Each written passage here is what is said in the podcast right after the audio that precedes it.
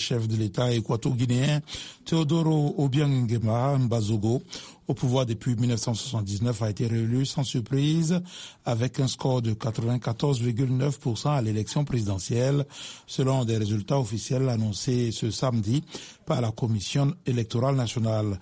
Outre l'élection présidentielle, le tout-puissant Parti démocratique de Guinée et sa coalition ont raflé l'ensemble des 100 sièges de députés et de 55 sénateurs mis en jeu lors des élections législatives et locales qui se tenaient simultanément. Le PDGE disposait de 99 sièges dans l'Assemblée nationale sortante et gagne un député.